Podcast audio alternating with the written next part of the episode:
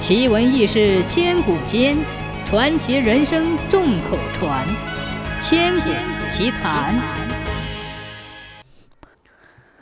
春秋时期，有一次，秦穆公派公子直去晋国代自己求婚。晋献公答应后，就把自己的女儿许配给了秦穆公，还送了些奴仆作为陪嫁。在这些奴仆中，有一个叫百里奚的。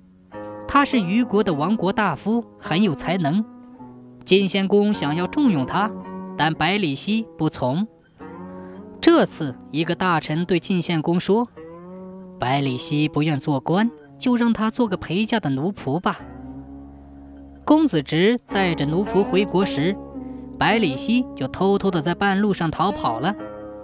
后来，秦穆公在结婚后发现陪嫁的奴仆中少了百里奚。就向陪嫁团询问，有个从晋国来的武士向秦穆公说，百里奚是一个不可多得的贤士。秦穆公听后非常想找到百里奚，到处打探百里奚的下落。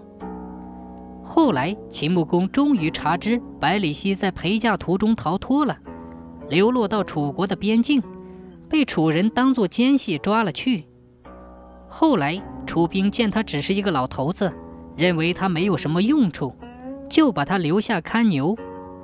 他也真有一套牧牛的本领，把牛养得十分膘肥体壮。楚成王知道后，就调他去南海牧马去了。秦穆公想用厚礼请楚成王把百里奚送到秦国。公孙支说：“这样恐怕不行。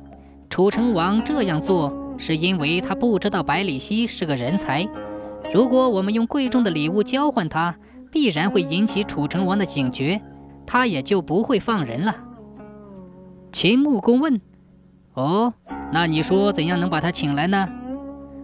公孙支回答说：“既然他是奴仆，我们就按一般的奴仆的价钱，花五张羊皮把他赎回来。”果然，秦穆公派使者去见楚成王，说百里奚是秦国的奴仆。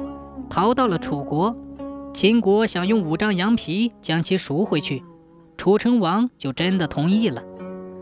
百里奚拜见秦穆公后，秦穆公想请他当相国，百里奚却推荐了自己的朋友简叔和简叔的儿子西乞术、白乙丙。